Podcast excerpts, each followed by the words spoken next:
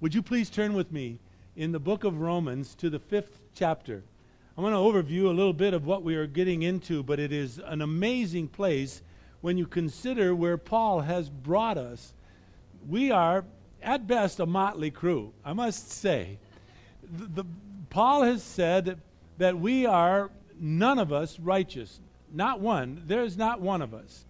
He says that none of us are, are, are with hope. He says that we have all fallen short of the glory of God. And so, with this introduction, he then tells us it's okay. You come to your Lord by faith. Faith will give you the assurance of who you are, using Abraham and David as his an example. And so he takes us to this place, and today he wants to just stamp this assurance of who we are in Christ. He, gonna, he is going to set in stone, if you would, the very essence of our security, of our salvation. It's a great, great, great place in Scripture. Please read with me um, Romans chapter 5. Let's read verses 6 through 11.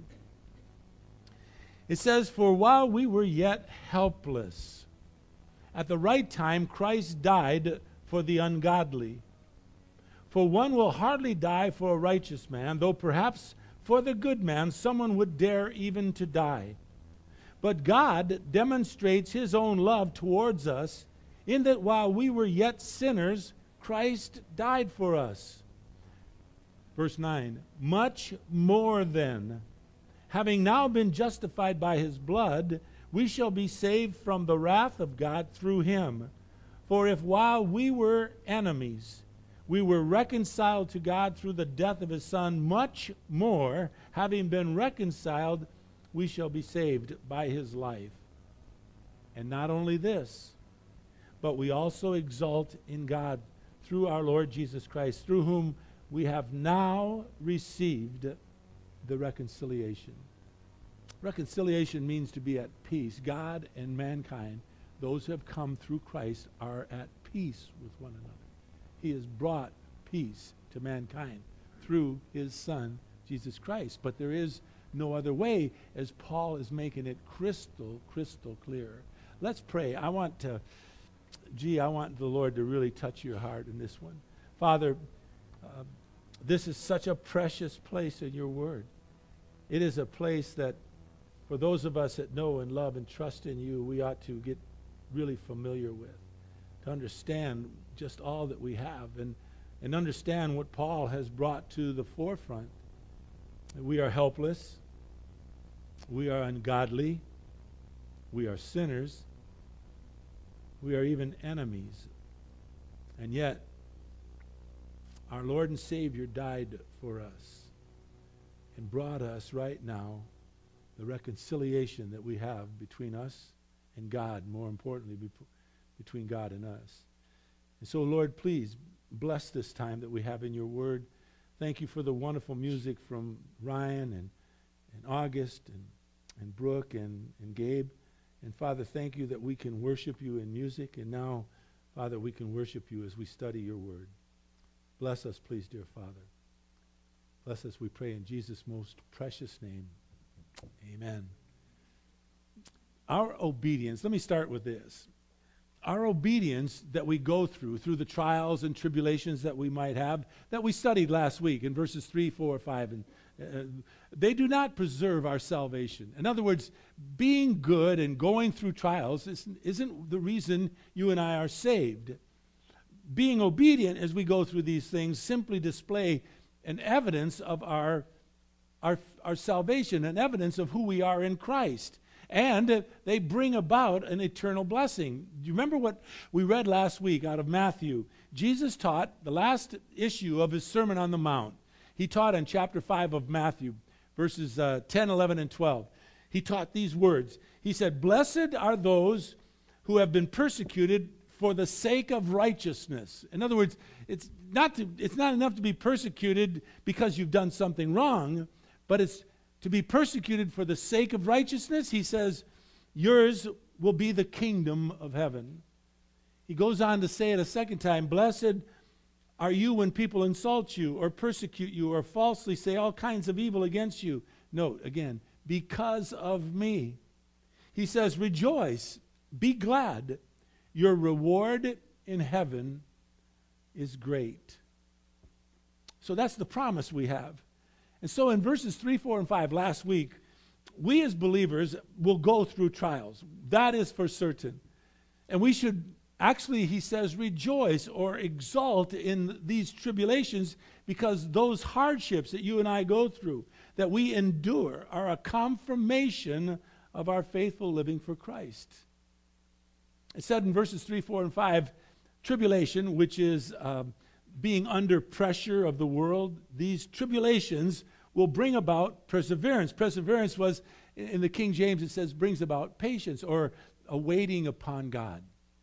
This perseverance or waiting upon God will bring about proven character. And as we learned last week, proven character was uh, proof. In other words, it was like used of a metalsmith, someone who would take gold and, and put it in intensive heat so as to burn away its impurities, to make it pure.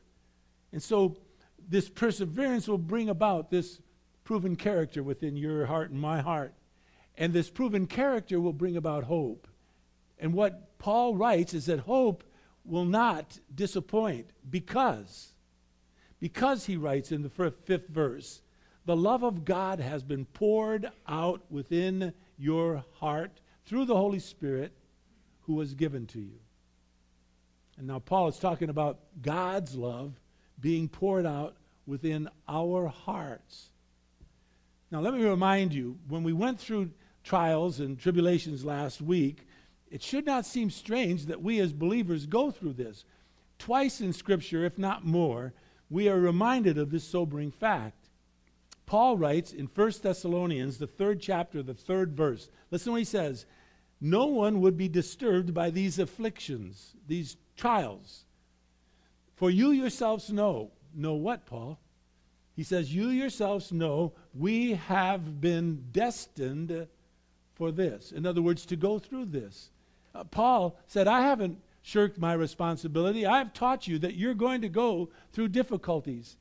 This is something that you have been destined to do as a believer. As a matter of fact, Peter writes in 1 Peter chapter 4 and verse 12, he says, Don't be surprised at the fiery ordeal among you, which comes upon you for your testing, he says, as though some strange thing were happening to you. In other words, it's just you. Not all of us will go through it. He says it's, it's a part of our, our faith. Now, I wrote a note to myself saying, Still want to walk with Christ? In spite of knowing the truth of the Word of God. Uh, you know, where some preachers will say, well, with enough faith, you won't ever get sick. With enough faith, you, you'll, you'll earn all kinds of money and all of this stuff that is not true out of the Word of God. No, do you still want to walk with Christ if that be the result? I would hope so, because of what Paul is going to teach us today. Paul is trying with all of his heart to allow you and me to realize how secure we are in Christ and that He dearly, deeply loves us no matter what our circumstances may look like. We have seen that salvation comes through faith, faith in Jesus Christ. And we saw in verse 5, as we just read a little while ago, that his love explodes. The, the, words he uses is pours out, pours out to a place that it overflows upon us. Now, he says, this happens to you even while you were, verse 6, helpless, ungodly. Verse 8, a sinner. Verse 10, an enemy of God. We're a motley crew. I mean, really, when you come to look at it, Christianity is an amazing faith. I ask you, would any of you give your child or your grandchild for a lot like that? Helpless, ungodly, sinners, enemies? I would think not. I sure wouldn't. But God did. And for that, you and I should thank Him all the time. Thank Him for how much He loves us.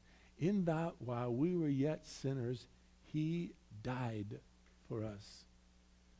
You see, every single one of us is a part of this group that, that Paul is explaining. he is just saying what he has already said in verses uh, chapters 1 through and 1 2 and 3 he's just reiterating the fact that we are helpless ungodly sinners and enemies of god. And yet god loves us. Now let's take a look at what, what these words mean. Look at verse 6 the, the word helpless it means without power actually it means as if dead Ephesians 2 explains it a little more clearly. Ephesians 2, starting with verse 1, says, You were helpless. The word really is dead. You were dead in your trespasses and your sins. But read on. Verse 4 But God, two of the greatest words in all of Scripture, but God, being rich in his mercy, because of his great love with which he has loved us, even when we were dead in our transgressions, made us alive together with Christ. By grace, God's unmerited favor, by grace, you and I have been saved. And, he says in verse 6, we have been raised up with him, and we are seated with him in the heavenly places in Christ Jesus. Now, when you read verse 6 of Ephesians chapter 2, you got to figure out when are we raised up? When are we seated with him? When we die? No, Scripture teaches clearly we are raised up and seated with him right now. God sees us seated with him right now in the heavenly places in Christ Jesus. We just don't experience it yet, but we will. There will be that wonderful and glorious day. So, back to Romans chapter 5 and verse 6 we are helpless. In other words, dead in our sin and in our trespasses. But God has made us alive together with Him. And to top that off, we are not simply just helpless, we are also ungodly, he says in verse 6. N- listen, no matter who you are, no matter what religious group you favor, without Jesus Christ as your Lord and Savior, you are dead and also ungodly only relationship that someone has with God must come through his son, Jesus Christ. I want to show you what Jesus said concerning that. I want you to turn with me, hold your place here, and turn with me to John. John is to the left. You'll go past the book of Acts to the book of John and stop at the eighth chapter, please. Jesus is speaking with a group of religious leaders of the day called the Jews. They were when you see the, the, the, name the Jews like that, it was, it's talking about the religious leaders. Now, these are the people who were following after him. They were plotting to kill him. They just wouldn't believe in anything that he was telling them. And there were a multitude of other peoples following after him as well. And so he commits, he, he makes a statement to these people saying that apart from committing their lives to him, they are not a part of God's family. They are as we just read in, in Romans, the fifth chapter, the sixth verse, they're ungodly people. I believe it is here. I don't know for certain. I wish that I wish that Dr. McGee was still alive so I could ask him this. But I, one of my favorite things that he says, I use it often, is you're either a saint or you ain't. That, that comes from straight from Dr. McGee, as far as I know. And I've, I've often wondered where did he get that? And I believe it was out of this place in Scripture. John chapter 8, verse 31. Jesus was saying to those Jews who had believed him, If you continue in my word, then you are truly disciples of mine. You'll know the truth, and the truth will make you free. Those who were following there, along with those people, said, We are Abraham's descendants. We've never yet been enslaved to anyone. Well, that's not true at all. That was a blatant lie. But they go on to say, How is it that you say we'll become free? Jesus answered them and said, Truly, truly, I say to you, everyone who commits sin is the slave of sin. So he's issuing it now into sin, not being free on this earth, but sin. A slave, he says in verse 35, does not remain in the house forever. The son does. He remains forever. He is basically saying to them, he's eternal. He is telling them that at that point in time. And he says in verse 36 if the Son makes you free, remember he's talking about from sin, you will be free indeed. Well, they understood what he was trying to say. Only God could free a person from sin, only a God could forgive sin. And so he is bringing them into thinking about what he is saying concerning himself. He goes on to say in verse 37 I know that you are Abraham's descendants, and yet you seek to kill me. You seek to kill me because my word has no place in you. Verse 38 I speak the things which I have seen with my Father. It is here in verse 38 that he separates them into two different camps. Watch. I speak the things which I've seen from my Father. Therefore, you also do the things which you heard from your Father. Two groups, two different camps. He's going to tell them which camp they're in in a moment. They answered and said to him, Abraham's our father. Jesus said to them, If you are Abraham's children, then do the deeds of Abraham. In other words, you want to connect yourself to Abraham, then you ought to do the deeds of Abraham. In other words, if you don't want to come by faith, then you better live by doing what is right. But we learn later, was it in James or in Hebrews? I'm sorry, I don't remember. But it says if we if we uh, keep the law and we keep the whole law and we sin on one point, we are guilty of what? We're guilty of it all. So he says, if you want to connect yourself to Abraham, you want to come that route, then you better do the deeds of Abraham. He goes on to say this, verse 40 But as, is, as, it, as it is, you're seeking to kill me. You're seeking to kill me, a man who has told you the truth, which I heard from God. This Abraham never did, or never would, would want to do. You are doing the deeds of your father. They say to him, catch this now, we're not born of fornication. We have but one Father, God. You know what they're saying? We've heard the rumor about you, Jesus, that you were illegitimately born. Oh, you have a couple of fathers. You got one that gave, gave, gave birth through Mary, and now you've got your dad, Joseph. Which one? They were just trying to nail him.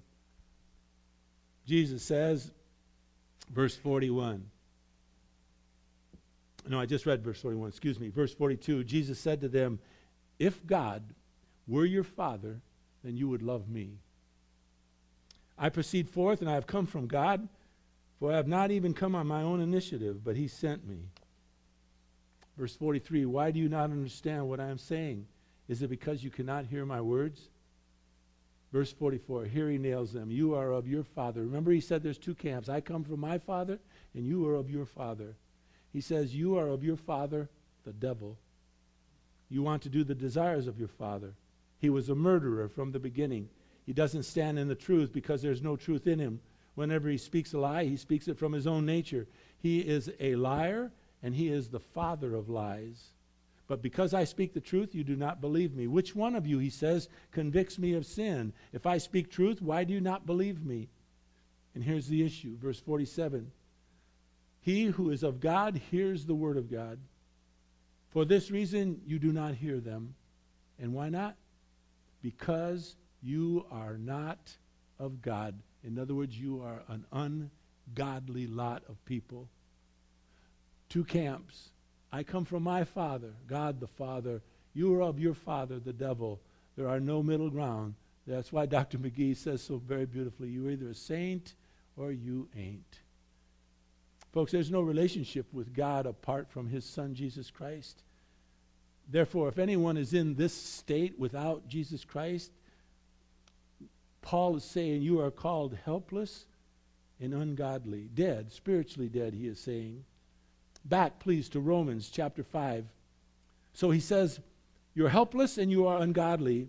Now, nowhere, nowhere do we see God's love in a stronger demonstration than at the cross. And it is at the cross that Paul now contrasts God's love with human love. Basically, human love is this it is motivated by the, the nature of its object. In other words, we, we love because someone is good to us, we love because someone does something kind to us. We love because, because we just choose to love this person because they're kind. But that's not God's love. Look, look what he says in verse 7, Paul. He says, One will hardly die for a righteous man, though perhaps for the good man someone would dare even to die. In other words, there are some who might die for a good person. But, he says, verse 8, God demonstrates his love towards us in that while we were yet sinners, He died for us. You see, God's love is not called forth by the goodness of the object. On the, on the contrary, we're helpless, we're ungodly, we're sinners, and enemies of His. And yet, He has chosen to die for us.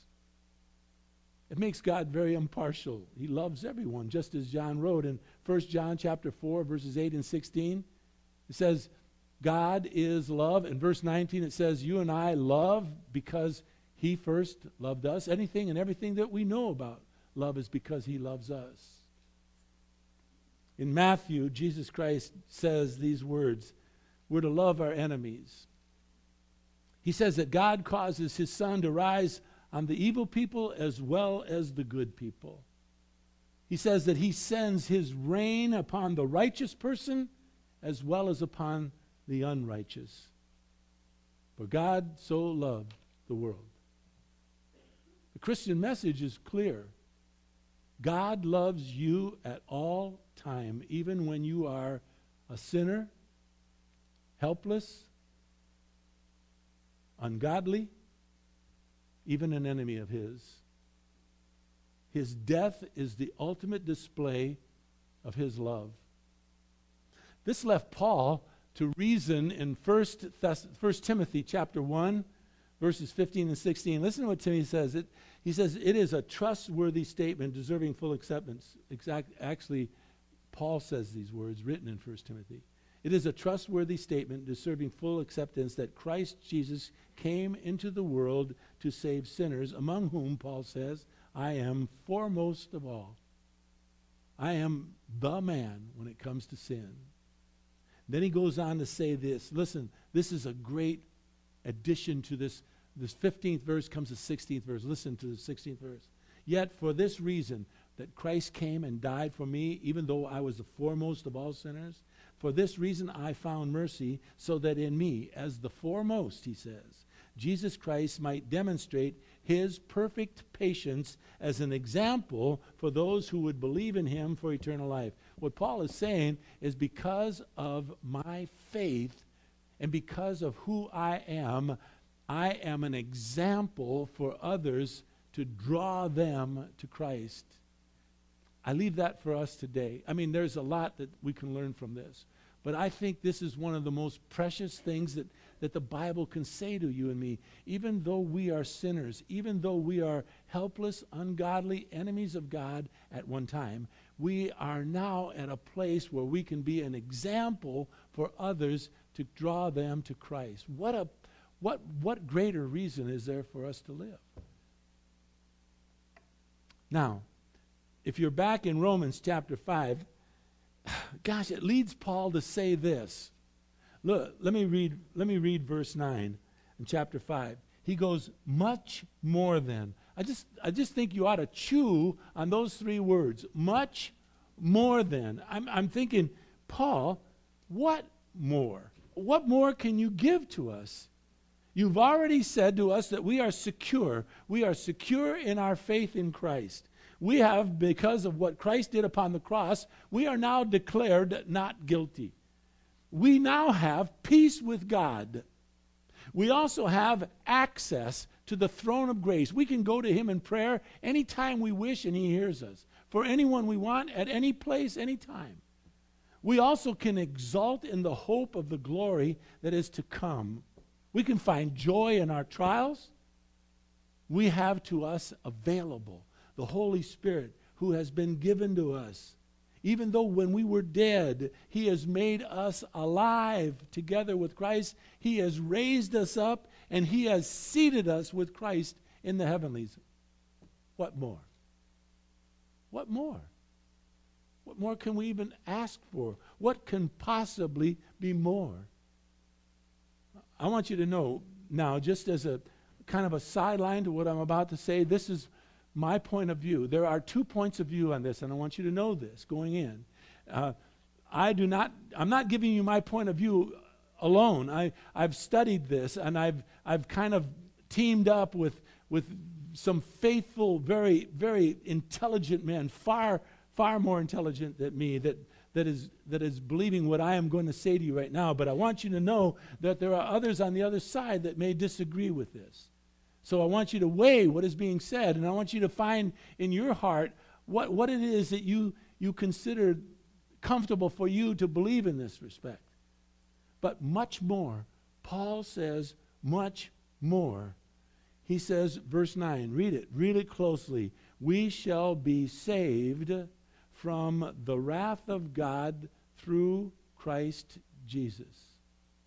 We shall be saved, it's in the future, from the wrath of God. The article the before the wrath of God lends us to believe that we will be saved from the great tribulation that is to come upon this earth. So Paul says, much more than, not only you have peace with God, not only you have all of this, your secure salvation, much more, you shall not go through the great tribulation. You will be saved from that. God will save us from the future that will see his wrath being poured out upon this earth to those who reject him, to those who are truly helpless, truly ungodly, truly enemies of his, truly sinners who refuse to repent. That means I believe that every believer will be taken up in the rapture and miss God's wrath upon this earth. Why? Why? Because we're so good? Because those of us who have trusted in Christ? No, no. He has already told us we're not so good. No, the reason we will miss this is because He is so good. He loves us more than, more than you and I can ever imagine. Paul uses the word much more often in the book of Romans. Look at verse 10, for instance. After he says in verse 9, much more than we've been justified by his blood, so we're just as if we've not sinned because what he did on the cross, therefore we'll be saved from the wrath of God. But, verse 10, while we were yet enemies, we were reconciled to God. In other words, brought to peace with God through the death of his son. Much more, having been reconciled, will be saved by his life. Folks, that is such great news. This reconciliation that we now have between us and God, since God's love was poured out upon us in verse 5, much more now he will love us when we are by faith trusting in his Son for the forgiveness of our sin and to become a part of God's forever family. So, verse 10, the last part of it, much more, we've been reconciled and we will be saved by his life. Much more means that this union that you and I have, if you've trusted in Christ as your Lord and Savior, this union that you have guarantees a salvation that is continual and eternal. We shall be saved. God absolutely guarantees it. He'll not lose a one of us. He has us held in His hand, and He will securely bring us to heaven. You got to rejoice in that.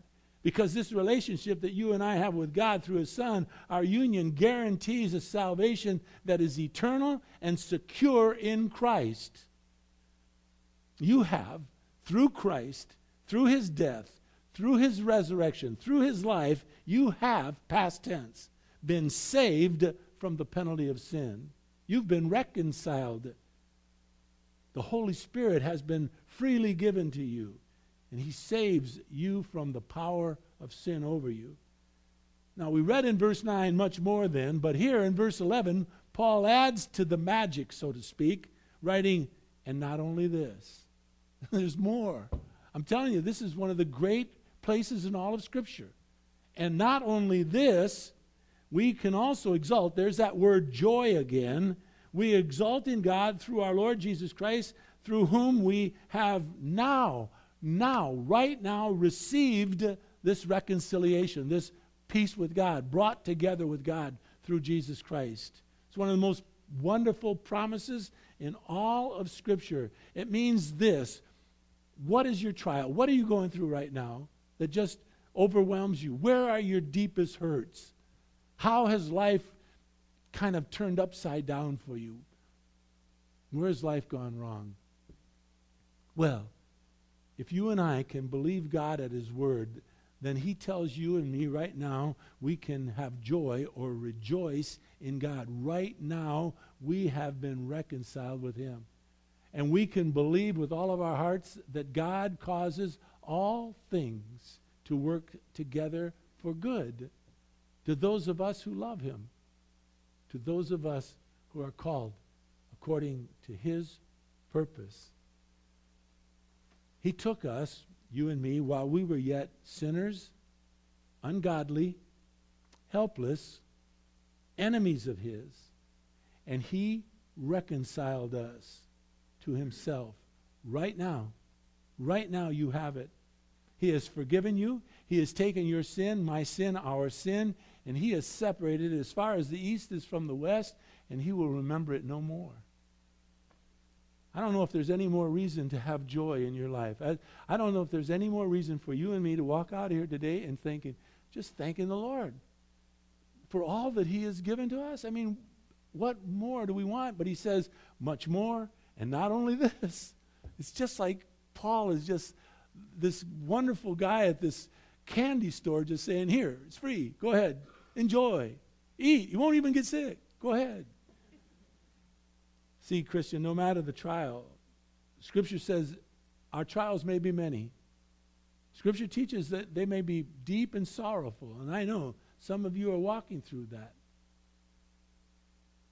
But even though we can walk through that, we can know, I mean, know for sure, know for certain that God loves you and that his salvation for you is secure and sure, and you are totally secure in his hands. And He will hear your prayers. You can go, you have access to His throne of grace to go on behalf of whatever it is that might be troubling you and ask God to please help. And you can know, as we all do, that all things work together for good to those of us who love the Lord and to those of us who are called according to his purpose. Now, I'm short. I don't know how I did that, but I went through that fast. Ah, I was 15 minutes early. Isn't that great? Let's rejoice. Trust me, it has nothing to do with the games. It's not because there's football games. I just looked at I just I, I just looked at my clock and I said, "Gosh, I." Uh, uh, so if you have someone uh, in in childcare, um, wait a while before you go get them. you'll, you'll shock them there and, and uh, just sit and enjoy one another. But let's pray. Let's close with prayer. Lord, we, we want to give you thanks for just your kindness. It's, it's an amazing thing to, to be secure in our faith. As a matter of fact, Father, as we will, will read, Paul taught this so clearly to those in Rome that when we get to the sixth chapter, they're going to ask him, Well, what shall we do? Should we continue in sin so that grace might increase? I mean, if we're that secure, we don't have to worry. And that's when we're going to have fun, Father, teaching that no, may that never happen. As Paul said that he can be an example, may we learn how important it is for us to be an example on this earth, to lead our family, our loved ones, our friends, those who do not know you so that we might, by the grace of God, lead them to the very wonderful relationship that we have with Christ. So bless us as we go from here. Thank you so much for this time together, Father, in Jesus' most precious name. Amen.